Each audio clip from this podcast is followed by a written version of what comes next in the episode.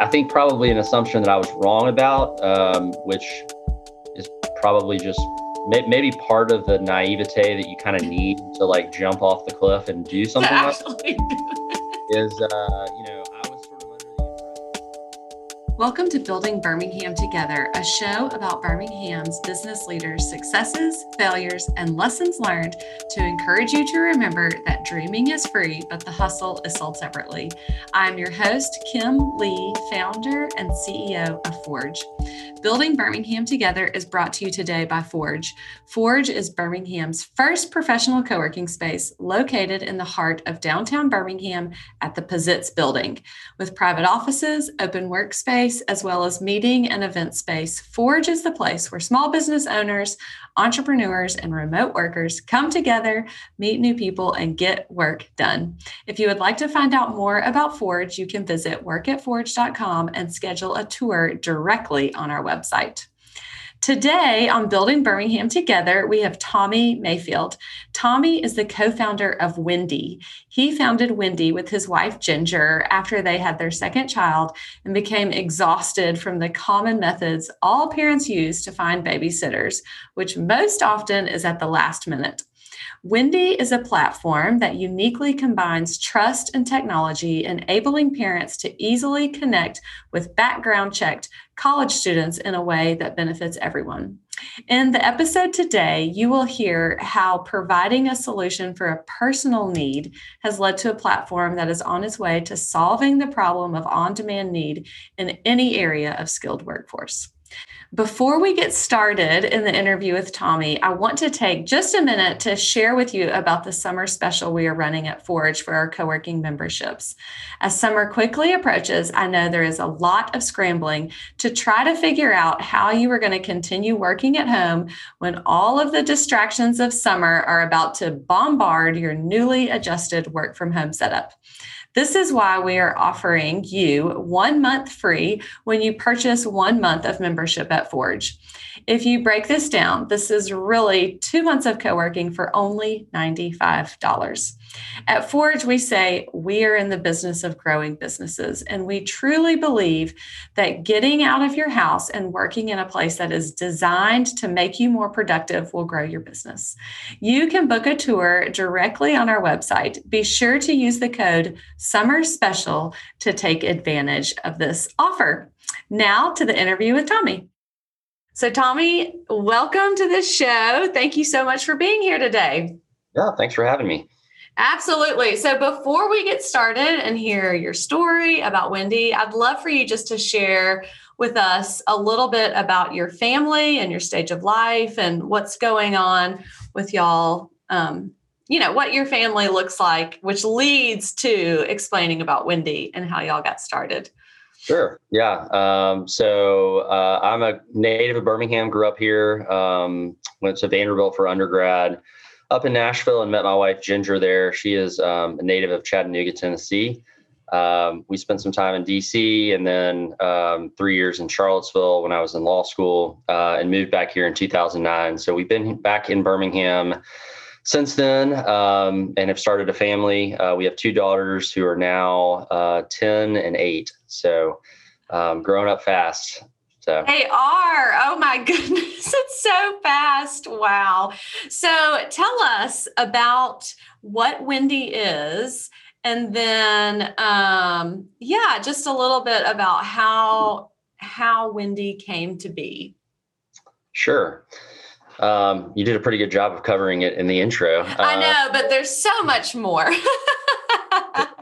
uh, yeah, so sort of the elevator pitch on Wendy is that it's a mobile app that makes it really easy for parents to find, book, and pay vetted, background checked college babysitters. Um, and really, uh, you know, what I think sets us apart, as you kind of alluded to, is really two things. You know, when we started back in uh, late 2016, early 2017, we knew that if we were going to be successful, we had to build a platform that parents like us could trust.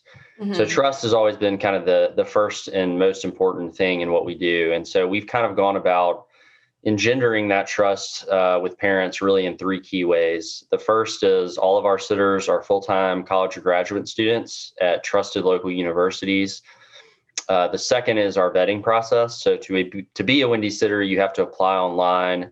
That's a process where we verify students' enrollment, uh, ask them questions, conduct a video interview, and run them all through a background check before they can access the app.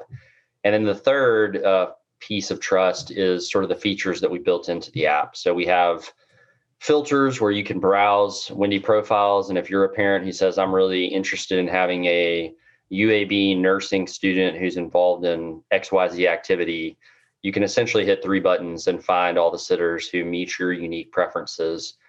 We also have a social connections component. So, you know, you and I as parents can connect on Wendy. And then anytime I see a sitter's profile, it'll tell me, hey, this sitter has babysat for Kim five times, and Kim has given that sitter five star ratings every time. So we've kind of taken the word of mouth recommendation and just sort of overlaid technology onto it. So I always say trust is kind of what brings uh, parents to Wendy. What keeps them coming back repeatedly is the reliability and the convenience that we provide. So, you know, across our 20 plus markets, um, you know, on average, we're connecting parents to a sitter ready to work their job in something like 90 seconds. Um, yeah, that's amazing. yeah. So it's really, you know, before Wendy, if Ginger and I wanted to go out on a Friday night, we had to start looking for the sitter on Monday. Um, we've really kind of transformed that so that, you know, a significant portion of our jobs um, for like a weekend, even for today, right? It's Friday at noon. Um, a lot of jobs will get booked between today, between now and say 5 p.m. for tonight. So yeah, we kind oh, of for sure the way that parents are able to think about going out and getting a babysitter. Um, and so I think providing that, we, we like to kind of call that the magical Wendy experience. And I think when we can deliver that consistently to parents, um, you know, it's it, it's it is magic for them. So absolutely. So.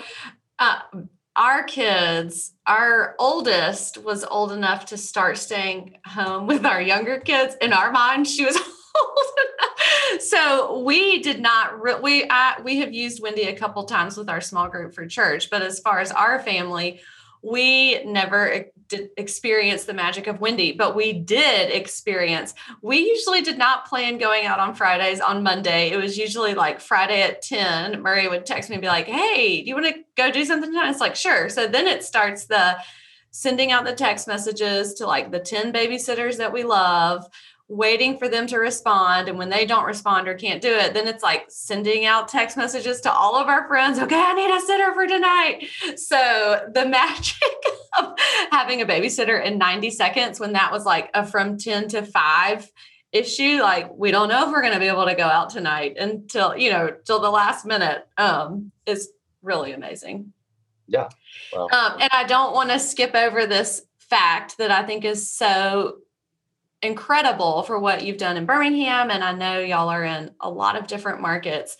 Um, but another side of how great it is for parents is the employment for college students and um, how much money that y'all have give ha- not given, but college students have made. So can you tell us that?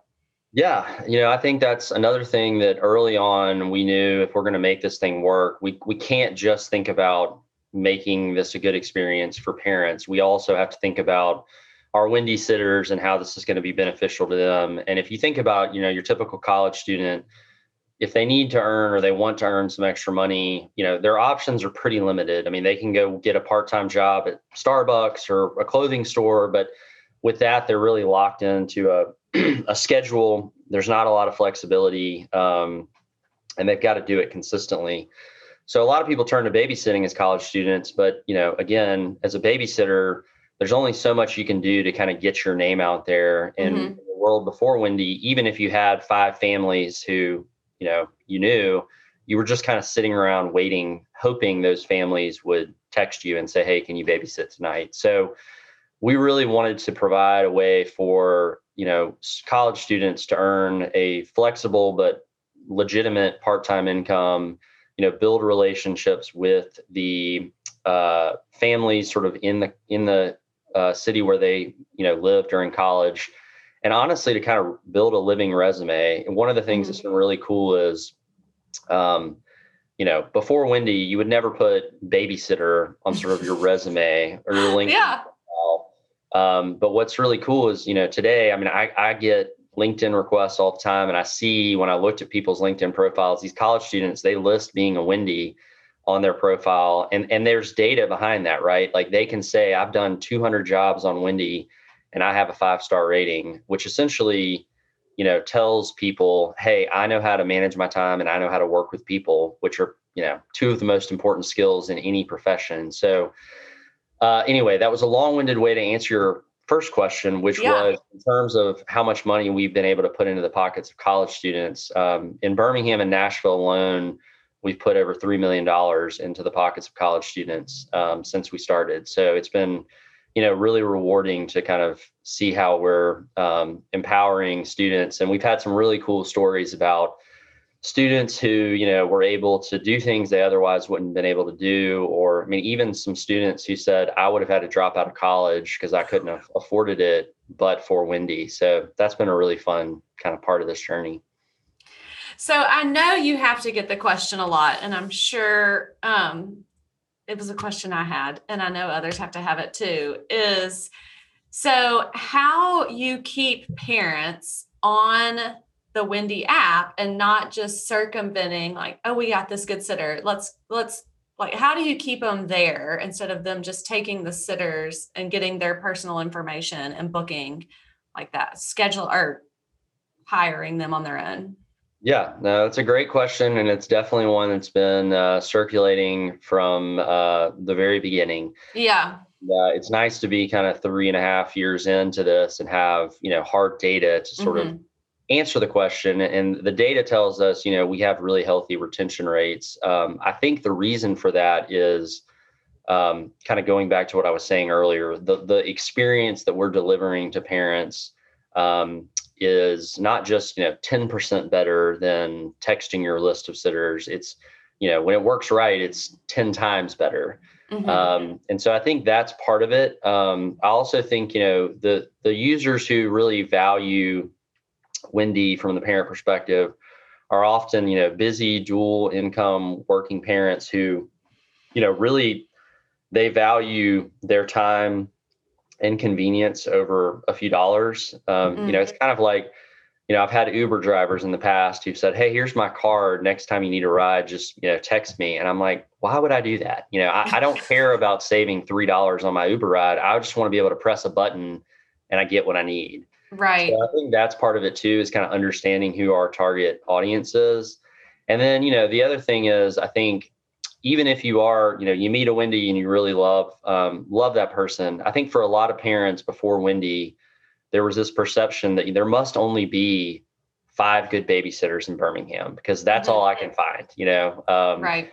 And so I think as parents begin to use Wendy, they may, you know, they may have Sally their first Wendy job, and they're like, "Gosh, Sally's great." Let me get her number. And then they try to text Sally. Well, Sally's not available or Sally doesn't respond. And so they're basically right back to the problem that mm-hmm. we built Wendy to solve. So then they hire Annie and they have Annie and they go, Annie was just as good, if not better than Sally. And so the more they kind of get familiar with Wendy um, and have the experience of Wendy, the more they realize like there's actually 500 great babysitters right around me. I just didn't have access to them until now. So I think when we can sort of educate our users about um, all those things, they tend mm-hmm. to they tend to want to stick with us. Yeah, I know when you told me that the oh well Annie's just as good as Sally, that's when it really is like, oh yeah, that makes perfect sense. You know, you're yeah. you don't you're not just stuck with your five. Yeah. Um, have, I will say we do have a way within the app. If you let's say you have Annie and you have Sally and you have two other Wendy's and you're like, I love all these Wendy's. We make it very easy within the app. You can essentially star those Wendy's and create a job and the app will automatically handle offering that job in the order that you want to those oh. specific sitters. So it's not it's not like on Wendy you're just you're only stuck posting jobs and sort of seeing who comes. Um, there is a mechanism by which if you have a list of 15 sitters that you really love, you can you can offer jobs to them through the platform and it automates that process so you're not doing the text one person, text the second person, text the third person. Yeah. So um, it's kind of the best of both worlds. Okay, so I have a question for you that I didn't prep you about, but I would love to know if there were any assumptions that you had four years ago when you were in concept and then you launched that um, that well let's say that we're wrong like that you've been proven like okay that assumption was totally wrong. And then also any assumptions that you had at the beginning that um that's like we were right on with that one. That's a good question. Um i think as far as assumptions that were right um i'll start with that one. Uh you know i, I think i've told you this but um you know, when we when I first came up with sort of the germ of the idea for Wendy back in I guess it was mid 2016. Mm-hmm. You know, the first thing I did was Google it, right? Because I figured someone I was going to Google this and somebody was going to have already done this exactly right. I thought it should be done, and that was going to be the end of that. And while there were some kind of legacy players in the space, care.com being the biggest, you know, mm-hmm. those were all kind of for better or worse, like Craigslist for babysitting, it was just like anyone can sign up to be a caregiver. Um, so the burden's totally on a parent to figure out who are these people? Can I trust my kids with them? And there really wasn't that sort of on demand element. It was kind of like, mm-hmm. here's a bunch of people, good luck trying to mm-hmm. find someone and schedule them and all that. So, uh, you know, there seemed to be a space for something like this but a big part of our story, um, which I tell you know entrepreneurs that I'm talking to who are earlier on, is I'm a big believer in the MVP concept, like build a minimum viable product and test it and determine if there's a market before you waste a lot of time and a lot of money building a right. shiny platform. Um, but for us, what was interesting is in that summer of 2016, there was a Facebook group um, that was sort of aiming to connect parents and college students for babysitting jobs and it kind of exploded during that summer. And and it was nothing but a private facebook group. So there were all kinds of problems and drawbacks and there was no one vetting to see if these people really were in college. You know there was obviously no kind of booking and payment functionality but people were using it because it was better than the what was you know there before technology. Right. So for us i think that really gave us some confidence in the assumption that hey parents and college students are ready to use technology to address this problem in a way that they haven't really before. Mm-hmm. Um, and I think that has proven to be true. Um, and I think, you know, the, the more time that goes on, especially as now, you know, people who are 10 years younger than you and I are now parents, you know, they've grown up with Uber and Airbnb and Grubhub and all the others. So, you know they're even more used to kind of the on-demand economy um, which i think is helpful for us because now those folks are parents and they want to they want to be able to press a button and solve this problem the same way they've solved other problems through other platforms. So um, so i'd say that was one we were right about. Um, i think probably an assumption that i was wrong about um, which is probably just maybe part of the naivete that you kind of need to like jump off the cliff and do something like that is uh you know i was sort of under the impression that if we just built this platform that did did what i wanted it to do that it would sort of like we'd put it in the world and it would just explode immediately. Yeah. Uh, which is very rarely the case um, unless you happen to be you know instagram or something like that. So uh, i think that was an assumption that you know i um, probably had and was definitely wrong about.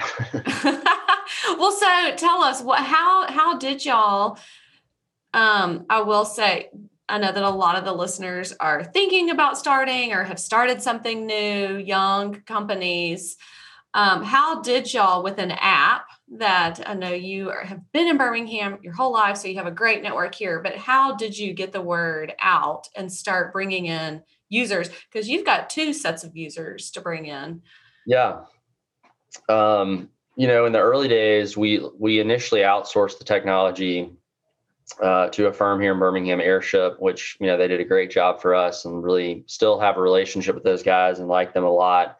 Mm-hmm. um, so they were kind of building you know working with me to build the technology starting in late 2016 um, in january of 2017 we uh, launched essentially a landing page and it allowed parents to pre-register for the app and allowed sitters to go through our online application process. So beginning in january the app was still being built but we were starting to build kind of the funnel of users on both sides.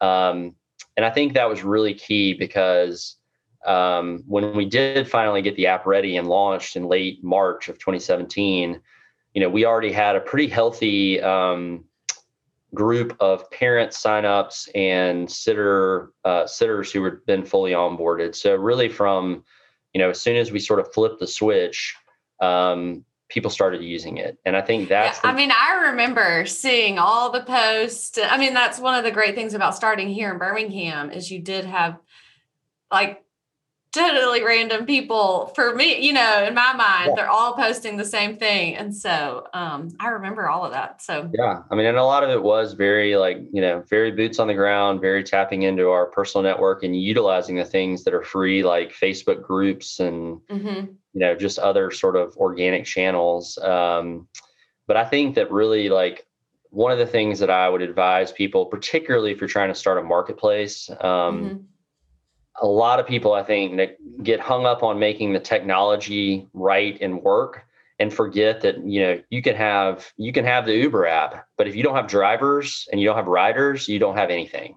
Right. And so I think what I've seen people do is make the mistake of like, we just need to build the technology and then we'll think about getting users. And, you know, what happens a lot of times is you you put out the app and you've got great technology, but you don't have you don't have anyone interacting with it, um, or you have one side and you don't have the other, and it just doesn't work. And um, you know, I think that was something that if you can't, I mean, we've definitely improved in sort of the experience that we're delivering to users since we started, but I think we did a pretty good job of from the get go. You know, parents started posting so that the sitters were going, man, this there's jobs on the job board. Like this is a cool thing, good way for me to get babysitting jobs and on the flip side, the parents were posting jobs and sitters were saying, Hey, I'd love to do your job tomorrow or the next day. And so both sides were kind of getting the benefit of the, you know, what we had built and the vision that we had for it. Um, so that's definitely one piece of advice I would give, particularly if you're trying to tackle a marketplace. Yeah. Okay, well, shifting gears a little bit. So I know that you did not start out in the tech world you yeah. were a lawyer and you well you mentioned you went to law school had a great job in law uh, at least you know everybody would have said it was a great job and probably yeah. everybody else at the firm thought it was a great job so tell us what that was like shifting like having a secure job a wife young kids and shifting into a new career path and starting a company yeah, I, it was, um, you know, it was a little bit of a, I mean, there was a little bit of a transition period there. Um, I actually left the firm. I was at Maynard Cooper and left, um, I think at the end of February of 2016. And when I left, I actually went to go take a job at sort of a, another technology company, had nothing to do with Wendy, um, but it was more of a business opportunity because I'd kind of got to the point in my legal career where it was, you know, it was time to either fish or cut bait. And um, and frankly, I just didn't feel like that was where I was called long term. Even though I loved the people that I worked with and thought highly of the firm, uh, just felt like it was not not where I was heading. Um, mm-hmm.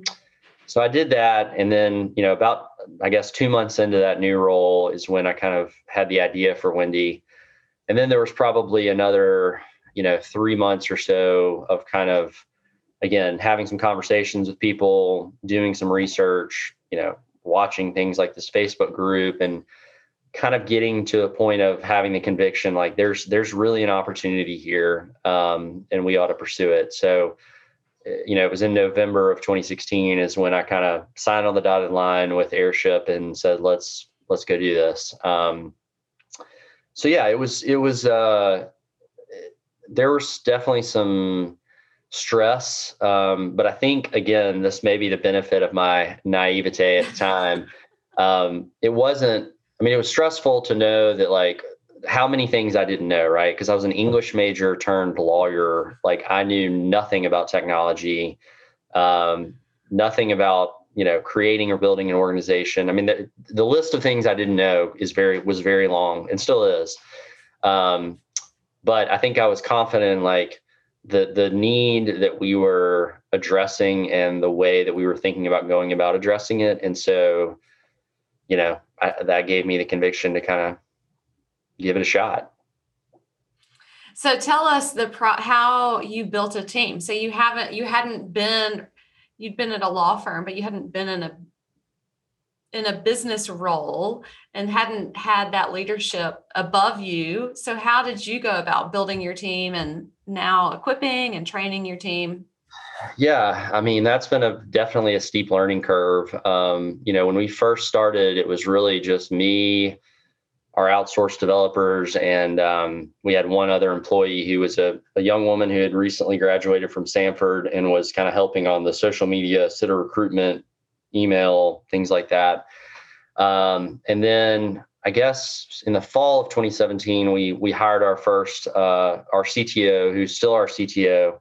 Um, as well as our first like customer success person. So that team was kind of we were still pretty small until I guess it was in mid 2018. Um, we raised some outside capital and were able to start growing the team. Um, you know, I think that um, I've made plenty of mistakes when it comes to how to how to hire and sort of how to um, cultivate a team. Um, you know, I think I think a big part of being a leader is recognizing what you're good at and what you're not good at, mm-hmm. um, and finding people who are better at than you at the things that you're not good at, and and rather than being kind of intimidated by that, being excited about it. Um, so today, you know, we've got some folks who, um, particularly sort of within the organizational, um, the organization building and sort of infrastructure piece um, you know, I have some people that work with me who I feel like that's really where their strength lies, um, and it in ways that are not my strengths. And so it's been really, I think a big part of it is building a team that sort of um, fills in the gaps um, and kind of having the humility to to let people do the things that they can do much better than you um, while still you know recognizing what you can do well and and contributing um, those things so so, what was the hardest thing for you to let go of, to hand off to somebody and say, okay, I'm letting go of my control here. I'm going to give it to you? Yeah. Um, I think the hardest thing, uh, and I, I, wouldn't say that I've totally handed it off, but again, mm-hmm. I think um, a big part of what I think we have to do is um, is sell people on kind of the vision for what we're building and the messaging around that. Um, and on the Wendy side of things, you know, messaging the right way to parents and messaging the right way to our our sitters. Um, and you know, I'm not again, I'm not a marketer, um, but I am someone who uh, my training has helped me in terms of being good at uh, the written and spoken word. And so. Right. I think you know it's very easy to say like we've got an app that connects parents and babysitters. Um, lots of people have had this idea before. Um, lots of people have tried it. I think a lot of what it comes down to is is one, you got to actually be delivering. You got to deliver the right experience, but then you've got to communicate what it is that you're delivering effectively. Um, and that's something I've been pretty passionate about for the whole time. And you know, in the early days, again, I was wearing every hat. So I was responding to every customer email. I was the one who wrote every marketing email. Um, so I've had my hands in that for a long time. And as we've, you know, built the team, I've been able to take a lot of, you know, a lot of my hands off of that piece, but I've always, it's always been one that I have been really passionate about. It's like, how do we talk about Wendy and what we're about as a company and as a product and those kinds of mm-hmm. things. Um, okay. And so now we've talked a lot about Wendy, but you are not just the founder of Wendy, but you also have started in 2019 another company called Allison. Can you tell us a little bit about how that, um, how it evolved, how Wendy evolved and led to where Allison is today? Sure. Um, so, you know, really from pretty early on in the Wendy journey, um, we started having people reach out to us and say, you know, Wendy's great. Uh, I'd love it if there were sort of a Wendy that could do substitute teachers or elder care or you know nurses or whatever it may be and you know for for a long time my posture that on that was i agree with you. I think this technology has applications well beyond just the childcare space. But um, i was worried about getting distracted and i wanted to make sure we did you know one thing and did it really well before thinking about how do we do this in other verticals. So that was kind of my default position for the first few years. Um, in I guess late 2018, early 2019, um, I was approached by one of our investors who had recently started a venture in the dental space. And he said, Hey, you know, I'm starting to understand how dental practices and the dental industry works. And it seems like there's a, a challenge around temporary dental staffing that your technology could potentially address really effectively so we started kind of kicking that idea around in early 2019 and then in the spring um, we met a woman named allison springer who was a former hygienist um, had started her own business you know 10 or 15 years ago essentially doing what wendy does but in the temporary dental staffing space and with zero technology so her business was you know if you're a dental practice and your hygienist called in sick you pick up the phone and call Allison. Allison sends text messages to her network of hygienists and says, Hey, Susie's coming to your office tomorrow to fill in for you. And she built that into a really successful small business. Um, but without technology, you know, she'd sort of hit her ceiling on scale.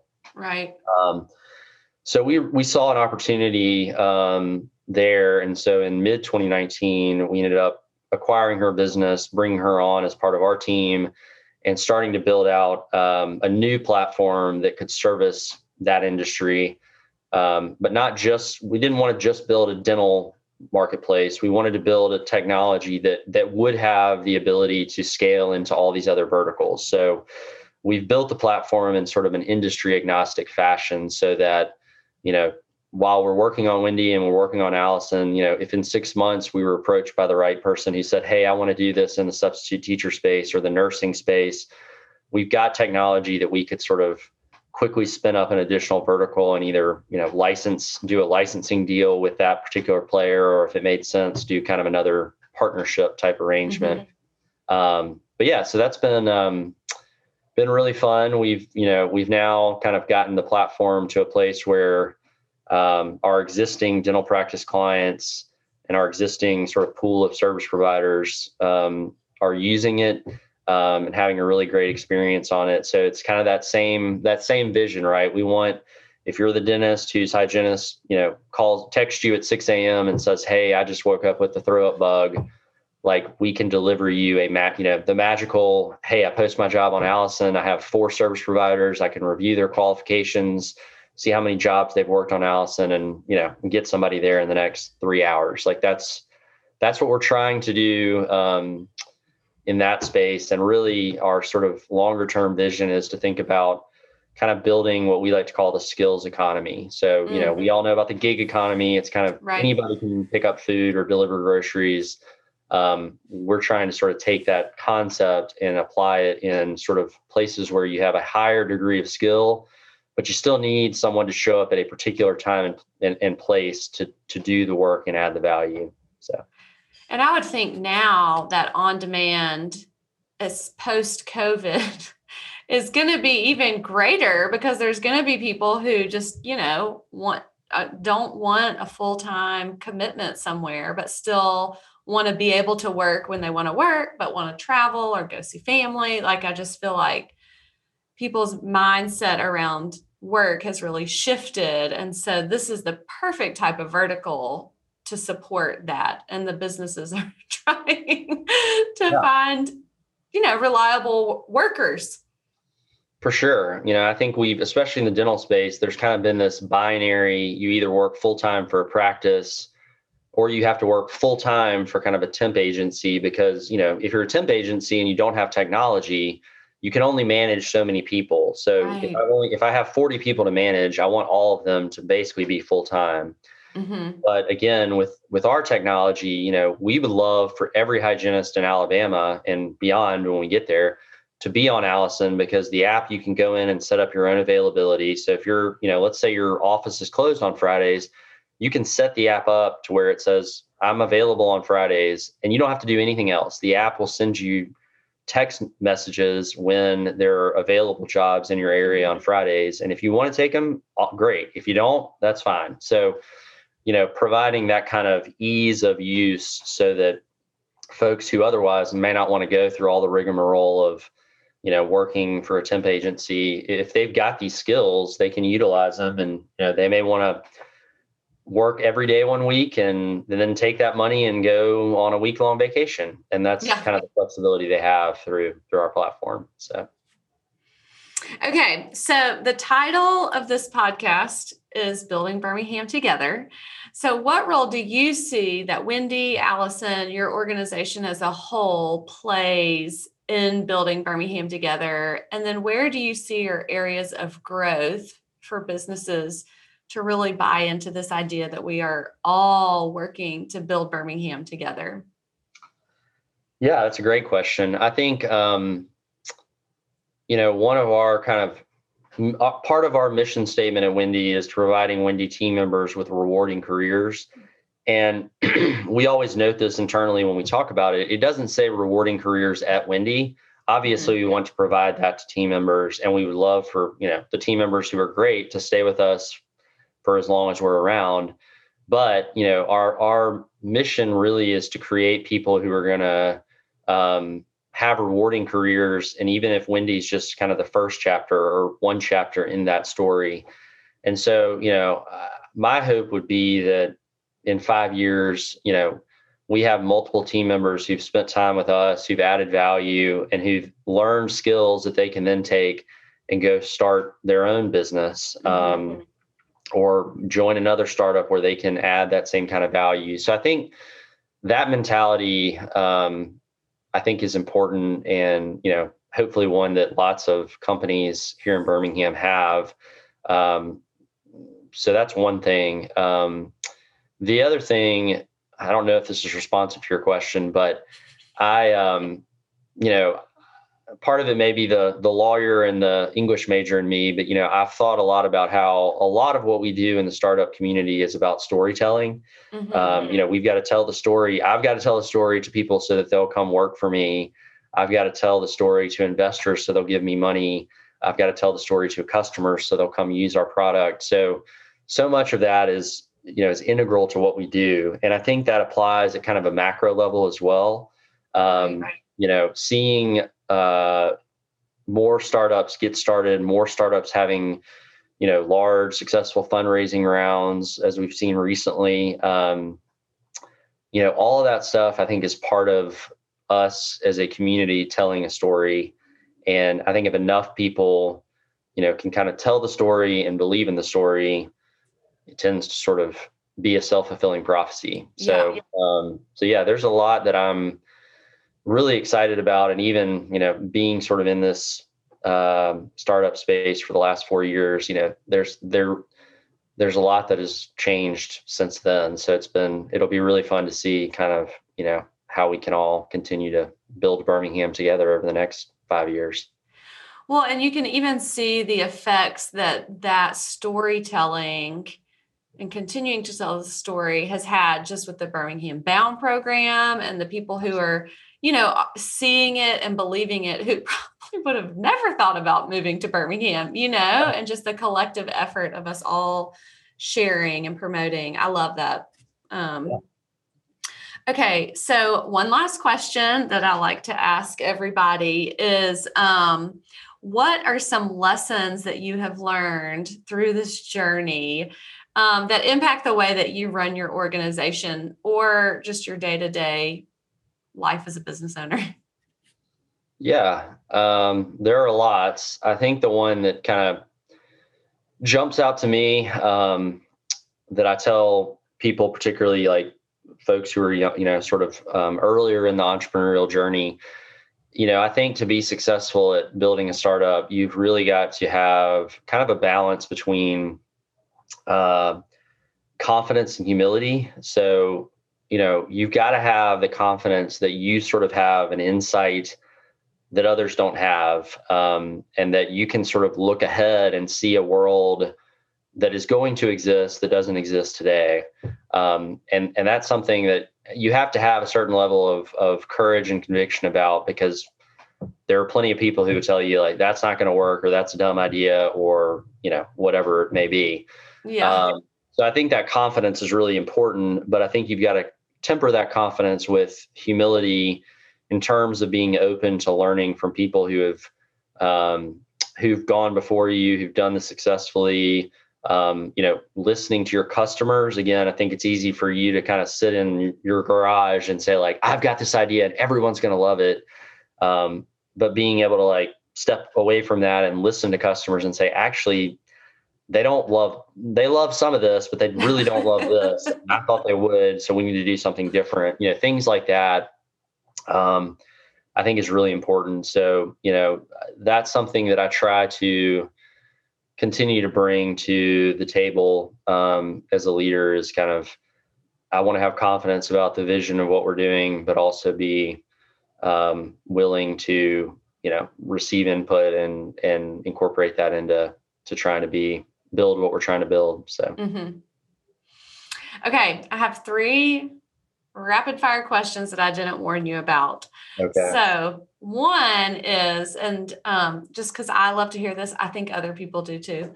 But one is, what are like your top two books that you recommend business wise for people to read? Um, that's a good question. So, I would say recently, um,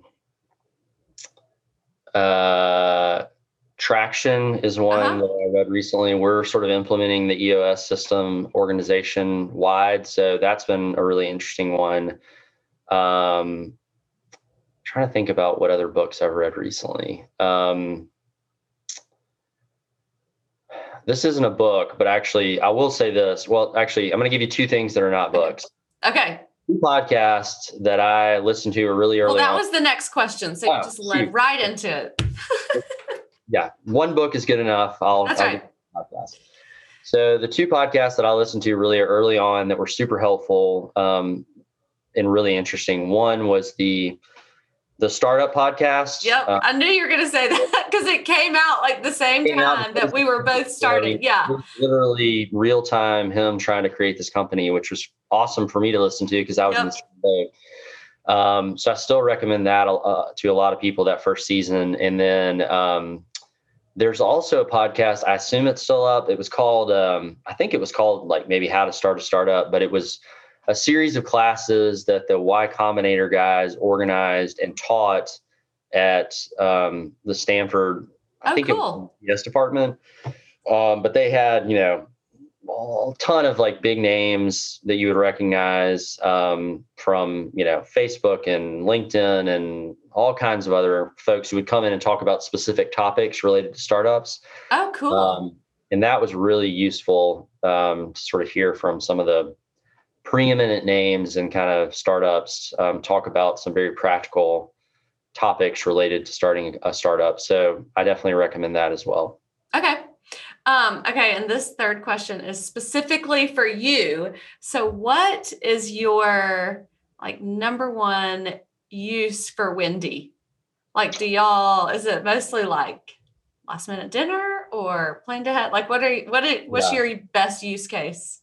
We um we I mean we've used it for every probably every use case.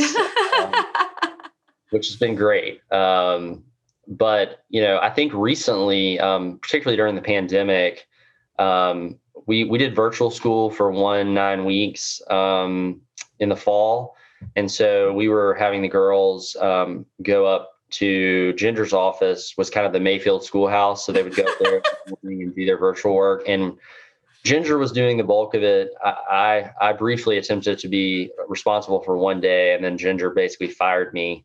Um, but we had a Wendy we connected with um, who was who did that for two days a week. So she was oh, wow. girls in the morning, taking them up to do their virtual school and bringing them home in the afternoon. And and she has um, kind of become like almost part of our family. Um, so we still use her regularly. Um, not all the time. Like again, because of it's nice to be able to just post a job and get somebody. Right. But in terms of um, kind of like regular couple days a week, we mm-hmm. we typically hire her, and so it's been really cool to get to know her and just see how much the the kids you know love her. I mean, our our youngest daughter is she's from Kentucky, and our youngest daughter is now obsessed with the state of Kentucky because of Charlotte. So.